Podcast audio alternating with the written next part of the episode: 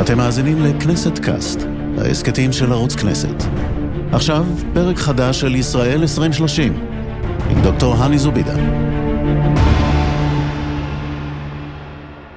שלום רב, אנחנו איתכם בכנסת קאסט, ישראל 2030, התוכנית שמתמקדת בנושאים שונים מליבת חיינו. ננתח את המצב בכל תחום כפי שהוא כעת ונעריך לאיזה עתיד אנו צועדים וצועדות. היום אנו נתמקד במזרח התיכון. איך הוא ייראה בשנת 2030? לכו תדעו. אני רוצה להגיד שלום לדוקטור דקלה כהן, מכון טרומן והחוג ללימודי אסלאם והמזרח התיכון באוניברסיטה העברית, וכמובן גם שלנו במשכן לילה. אהלן, מה שלומך? כמובן, מצוין, מה קורה אני? זה, אני בסדר, זה קטע, מאז שהבאתי אותך לתוכנית, אמא שלי תמיד אומרת לי, למה אתה לא מדבר עם דקלה בערבית? אז אמרתי, נשבע לך. אז אמרתי, דקלה אני אוהבת, תדבר איתה בערבית. אז אני אומר לאמא שלי, את יודעת אמא, בעולם מושלם היינו מדברים ערבית. אבל פה אנחנו לא מדברים ערבית, ואני רוצה להתחיל דווקא מנושא השפה. כי הרי את אמונה על השפה, כאילו. התחלתי בשפה. השפה היא האהבה הראשונה שלי והיא המקפצה שלי לכל היתר.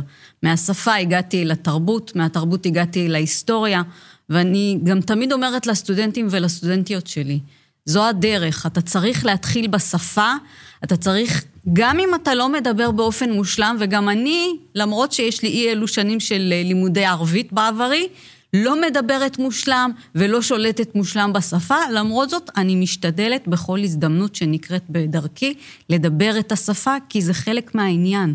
את ילידת הארץ? ילידת הארץ לגמרי. רק סבא אחד דובר את השפה הערבית, עלה לכאן מעיראק על אתון, עשה את כל הדרך הוא ואח שלו בגיל צעיר, גיל 14. Oh.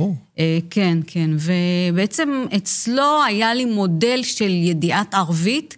לא דיברתי איתו מעולם בערבית, אבל הוא עצמו שימש דמות מאוד משמעותית עבורי. הוא אה, עסק בתרגום עבור ממשלת הוד מלכותה, mm. אה, בשלוש השפות, עברית, אנגלית וערבית. בארץ, עם המנדט. כן, כן, עוד בתקופת המנדט, והוא בעצם משמש עבורי דמות השראה מאוד רצינית מהילדות ועד היום. זה קטע, כי את יודעת, אני חושב שאת ואני אוהבים את השפה, את התרבות ואת המקום, בצורה זהה, ולא הרבה אנשים, אני מרגיש איתם את הזהות הזאת באהבה למקום הזה, זה כאילו עובר דרך פריזמות. זה לא אני אוהב כי אני גר פה, כי זה המדינה שלי, או כי אני חייב. יש פה מכלוליות, ואני מרגיש שכאילו אנחנו צריכים כל הזמן להסביר את עצמנו. לפחות אני, אני אשאל אותך. כן, אנחנו קצת חיה מוזרה בסביבה, ללא ספק. אנשים שמזדהים עם התרבות הערבית, ומזהים את עצמם כערבים יהודים באיזשהו מקום, תמיד מסתכלים עליהם בהרמת גבה. אבל, אבל, אבל אני, אני חיה עם זה טוב. לא, גם, אני. גם אני. טוב. להפך, אני מנסה לדברר את העמדה הזאת. תמיד כשאני חושבת על הסטודנטים והסטודנטיות שלי, אני מנסה לדברר, להסביר להם את המורכבות של מאיפה העסק הזה של ישראלים, שהם במקור מארצות ערב. זה, זה, הקרבה הזאת היא, היא לא קלה להבנה ב, בתחילה. זאת אומרת, זה, זה, זה עסק די מורכב. עכשיו תחשבי על מישהו שנולד שם, ויושב באיזו אוניברסיטה בארץ, ופתאום ב, אצלו במערכת שומעים מוזיקה בערבית, פיירוז בוא נגיד, ומישהו נכנס ומסתכל. מה הולך פה? כן, זה קטע. אבל כל המזרח התיכון הזה, אם אני, אם אני חוזר רגע להיסטוריה של זה, ודיברת על סבך שמגיע לפה על הטון, הוא נולד בחטא. הסכמי סייקס פיקו מולידים פה משהו כאילו מאוד מעוות, הקווים הישרים. לקחו סרגלים כן. ומתחו אותם מנקודה לנקודה והחליטו, זה עכשיו. נכון, זה עכשיו. אה, אנחנו, חלק מהעניין, כשאנחנו נדבר באמת על העתיד, זה באמת לנסות לראות איך אנחנו משתחררים ממוסכמות כאלה. זו, זו הנקודה המרכזית. גם כשאנחנו מסתכלים היסטורית על רעיונות שהפכו לקבעונות, דהיינו, אם אני מסתכלת על ההיסטוריה של מצרים, מה שלא שחרר אותה והוביל אותה לעצמאות הרבה שנים, היה ההיתפסות של המצרים על עקרון אחדות עמק הנילוס. כלומר, מצרים ראתה את עצמה תמיד כריבונית על סודאן, ובעצם בגלל זה התקשתה כל כך להגיע לעצמאות אל מול בריטניה. אז ההיתפסות הזאת, ההתקבעות הזאת, היא שבעצם הייתה בעוכריה של מצרים, לדוגמה. סייקס פיקו למשל, כאילו כשאני מסתכל עליו היום, ובעיניי זה תמיד מגוחך, אני תמיד מראה לסטודנטים שלי את המפה, ואני אומר להם, ככה לא נראית מפה, ככה נראים כמה אהבלים. כי התחושה היא שזה אקראי. כן. ו- ו- ואין פה באמת אה, הישמעות לכללי טופוגרפיה, כי, כי באמת הסרגלים עבדו ולא איזושהי הבחנה אחרת. אבל כמעט מאה שנה אחרי ההסכמים האלו, ההסכמים האלה יוצרים מציאות כמעט בלתי אפשרית אצלנו בשכונה. כן, כאילו, אנחנו נמצאים בבלגן. נכון. יש לנו מצד אחד את האיראנים, שמובילים קו מאוד ניצי מאז המהפכה, השעה הולך. יש לנו מצד שני, את יודעת, את המשחק הזה של בוא ולך. זה כזה, אתה לא יודע אם זה סתירה או ליטוף עם סעודיה וחברותיה, כן. הסכמי אברהם.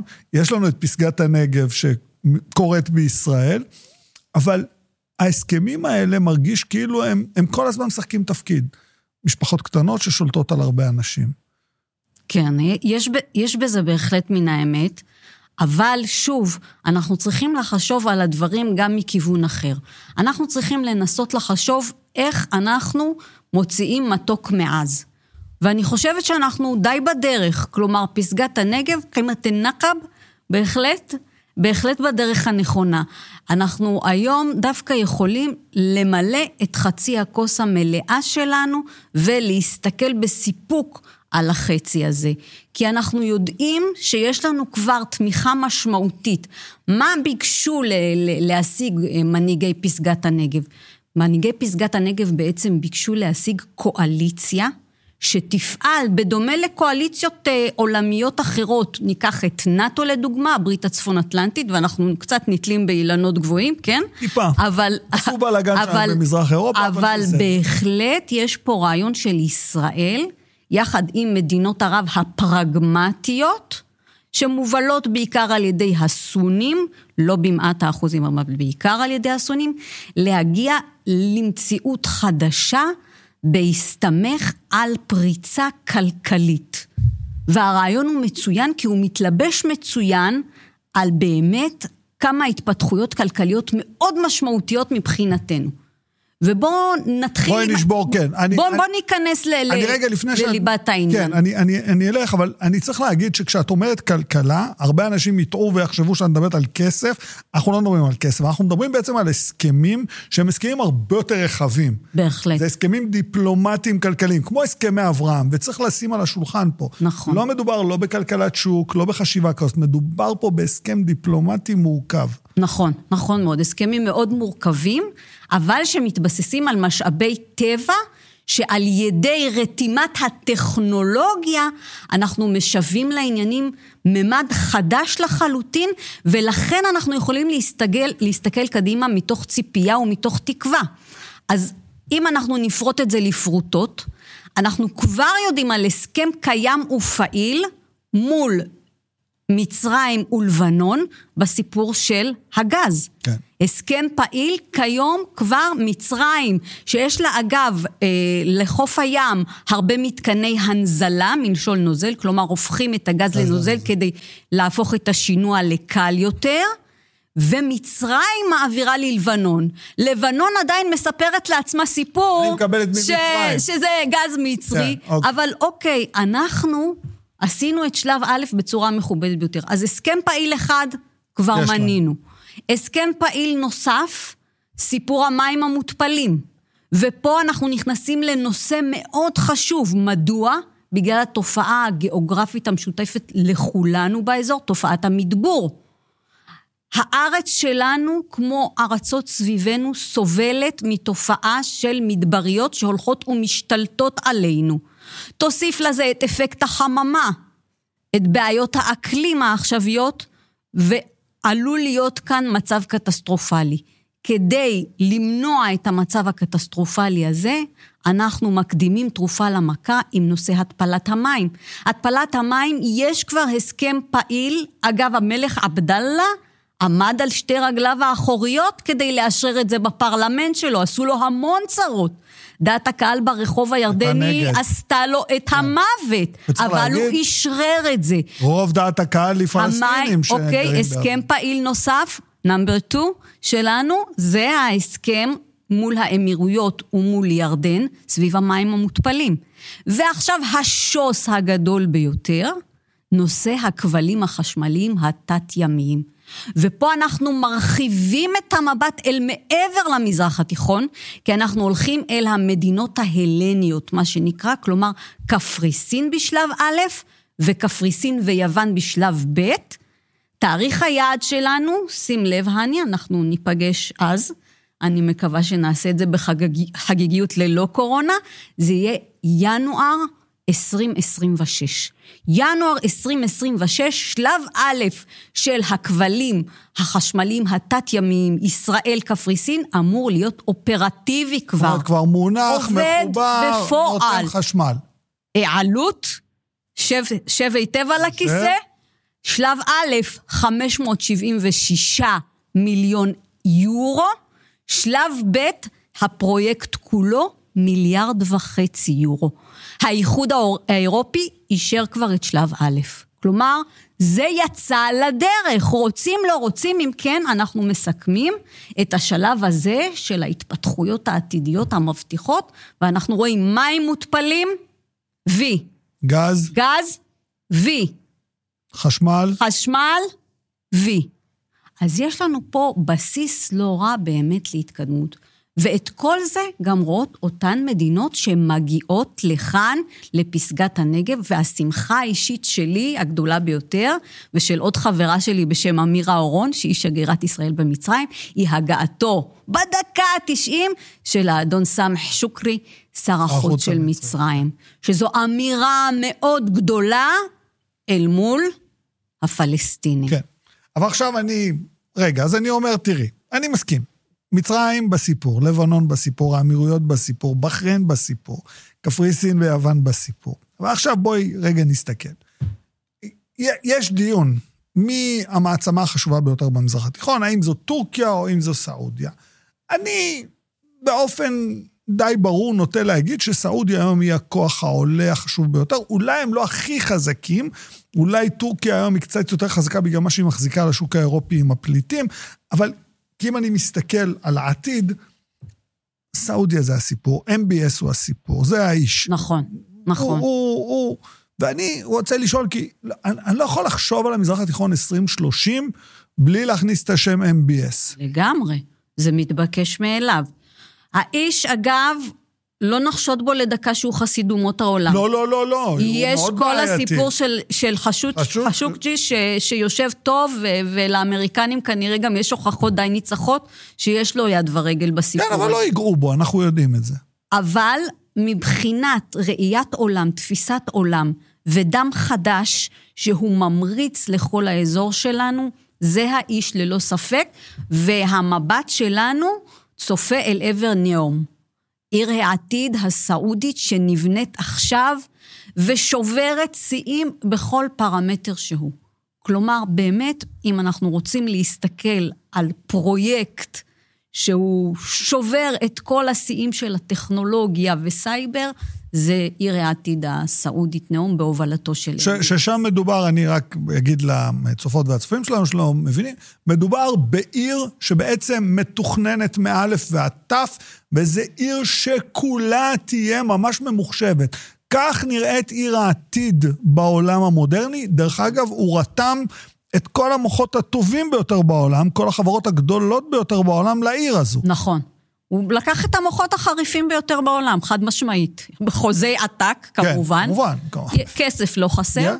ו- ו- וזה הולך להיות מודל מרשים ביותר, ש- שכל עיני העולם יהיו נשואות אליו. והאיש הזה שקונה בינתיים את ניוקאסל באנגליה, בונה את עיר העתיד, השקעות מפה עד הודעה חדשה, אף אחד לא יודע באמת כמה כסף יש לו, זה בדיחה הרי, נכון, נכון. להגיד מספר, אין מספר לא, שיכול לא, לעמוד זה... אותו.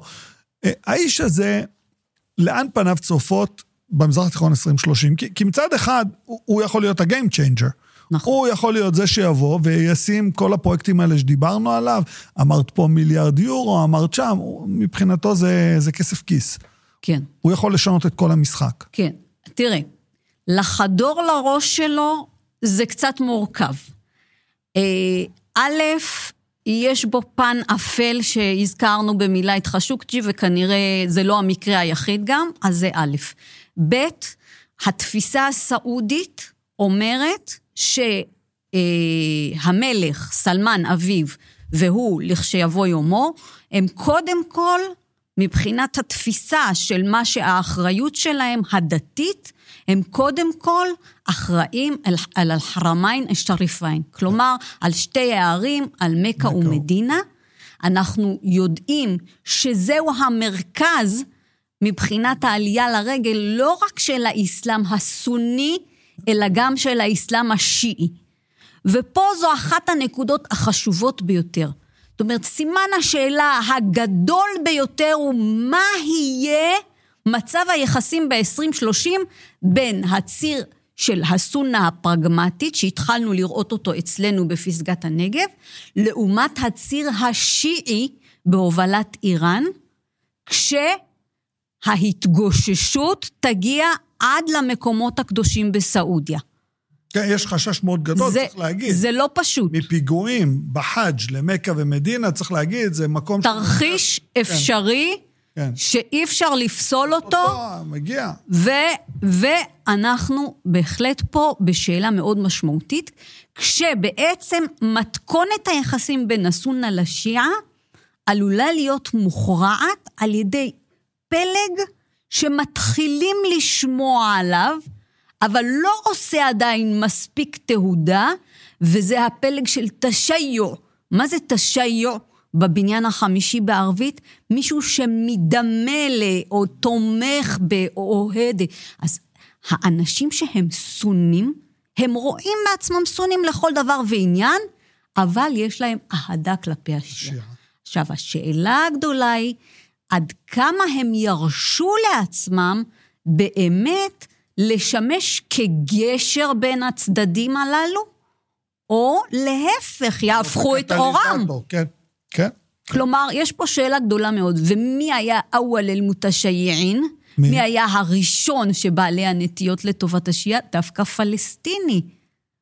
פתחי אברהים עבד אל-עזיז שקקי, פתחי שקקי, מייסד הג'יהאד האיסלאמי כן, בספלסטין. כן.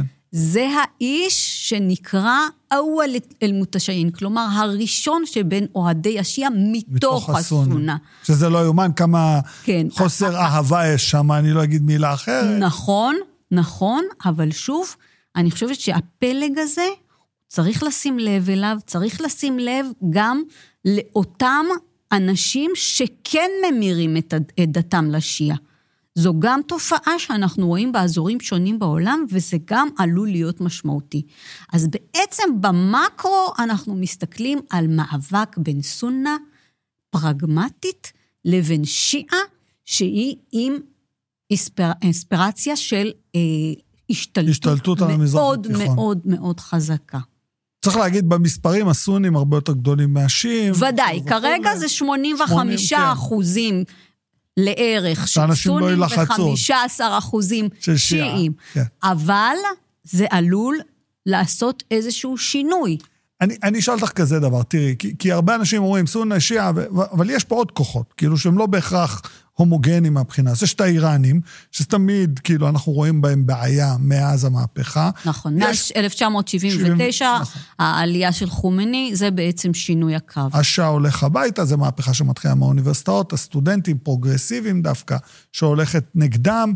ומצד שני יש לנו קבוצות, את יודעת, קבוצות כוח, כמו שדיברנו עליהן, יש את הג'יהאד, יש את אה, דאעש, חשוב מאוד. בדיוק. חשוב מאוד. ועכשיו אני אגיד לך משהו, תראי, עד, עד לפני, עד, עד הפיגוע האחרון, ש, שהיה מטורף לחלוטין, שבו נפגעו אה, שני ילדים שלנו, אה, אנחנו מסתכלים על זה כאילו דאעש זה היה שם. זו הטעות, okay. זו אוקיי. הטעות. דאעש, המדינה האסלאמית, אגב, העין והשין בסוף הם, הם, הם לא כל כך לא, כן, רלוונטיות כן, נכון. כבר, כי עין ושין זה עיראק ואשם, כלומר עיראק לא. וסוריה, לא. וזה כבר לא. זה כבר מדינה אסלאמית. גלובלית. מה שחשוב לי להסביר זה שהמדינה האסלאמית היא בשיטה מאוד מאוד מתוחכמת עובדת באופן וירטואלי. כלומר, אותם מפגעים שראינו לאחרונה קמים ומבצעים פיגוע, עשו את רוב תהליך הגיוס שלהם אל מול המחשב. זה הבדל מאוד משמעותי.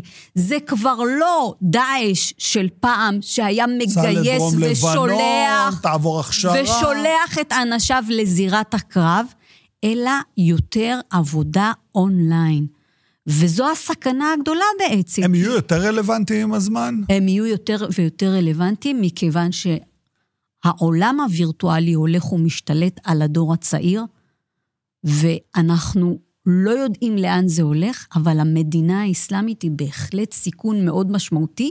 אני רוצה להצביע על נקודה חשובה בקשר לפיגוע האחרון, ונקודה שהיא בהחלט מקום לחשש, והיא האפשרות של התלכדות אינטרסים בין הפלג הצפוני של התנועה האסלאמית, בראשותו של ראאד סלאח מיודענו, לבין אותם פעילי מדינה אסלאמית. כי אחד המפגעים לפחות היה מקורב לראאד סלאח, ויש לנו תמונות של שניהם בכמה וכמה אירועים. כלומר, צריך, צריך, צריך להיות פה בדק בית של כל סיפור היחסים בין הפלג הצפוני של התנועה האסלאמית לבין המדינה האסלאמית. וזה עלולה להיות פצצה, ולכן צריך עכשיו לעשות את מירב העבודה בתחום הזיהוי של אותם חבר'ה צעירים שהושפעו באמצעות הכלים הווירטואליים של המדינה האסלאמית, ושמערכת האמונות והערכים שלהם היטשטשה במידה כזו, שהם היו מוכנים לייבא את הרעיון של החליפות האסלאמית, ועל הדרך להרוג יהודים וישראלים. זה קצת לא נורמלי. זה לא נורמלי, כן, זה... אבל... עכשיו שאת אומרת אבל, את זה, it makes אבל sense. זה קיים. אבל זה, כן. אבל וזה, זה קיים, וזה ומול משהו, מול המציאות אתה לא יכול להתווכח. כן, וזה משהו שאנחנו נצטרך לשים לב אליו בעתיד. בהחלט. ועכשיו יש לנו חמש דקות אחרונות, אז אני חייב להגיע למקום שלנו, הפלסטינים. תשמעי, אפשר לדבר סחור סחור. בסופו של יום, זה השכונה. יש גדה אחת לירדן, שמהצד הפנימי שלה, בינינו לבין הים, יש אוכלוסייה פלסטינית. יש שם התנחלויות, הם נמצאים תחת משטר צבאי, ואז עולה השאלה, 2030 זה עוד שבע שנים, שמונה שנים אנחנו כבר שם. מה אנחנו עושים עם הסיפור הזה? לאן זה הולך לדעתך? לא לאן את רוצה שזה ילך, לאן זה הולך מבחינת ניתוח, מה הסיפור עם הפלסטינים, לאן אנחנו הולכים עם זה? טוב, תראה, קודם כל, כמו שאני אומרת לסטודנטים ולסטודנטיות שלי, הדבר החשוב ביותר זה שיקומו כאן מנהיגים בעלי שיעור קומה, אמיצים, ושיתוו את זה כיעד, כיעד עבורנו, לא עבור אחרים, עבור הישראלים שגרים כאן, לעשות שלום עם השכן שצמוד אלינו. זה צריך להיות יעד שלנו. ברגע שזה יוכרז כיעד, וברגע שיעלו כאן מנהיגים בעלי שיעור קומה, בצד שלנו ובצד שלהם, זה יכול לקרות. זה יכול לקרות, אבל שני הצדדים צריכים להיות ריאליסטים. לרדת מהסיסמאות הנבובות. אם הפלסטינים ימשיכו להיתקע על חזרה מלאה לגבולות 67 לא יקרה. ומדינה שבירתה ירושלים, לא יקרה. אין מצב שזה יקרה. ואם אנחנו לא נבין שה-two-state solution הוא כנראה, פתרון שתי המדינות הוא כנראה הפתרון היותר סביר למהלך העניינים שעתיד להיות, אז גם מצידנו צריכה להיות התפכחות פה. אז שוב, אני אומרת, צריכה להיות ירידה משלב הסיסמאות לשלב הפרטים הקטנים, וצריכה להיות מצב, וצריך להיות מצב כזה של מנהיג אמיץ מצד ישראל, מנהיג אמיץ מצד הפלסטינים, ואז יש סיכוי שהדבר הזה באמת יקרה. צריך להגיד, כאילו מצד הפלסטינים, כאילו כולם אומרים, הם לא פספסו אף הזדמנות לפספס הזדמנות, אבל זה גם אצלנו אותו דבר, חוץ מברק אולי, שניסה איזה מהלך. דווקא לא, דווקא שוויון. אולמרט. אולמרט. אולמרט אוקיי. היה הנדיב ביותר מבחינת התוכנית הכתובה ומבחינת אחוזי השטח, ואפילו מבחינת ההסדרים המוצעים על ידו לגבי השליטה העתידית בהר הבית.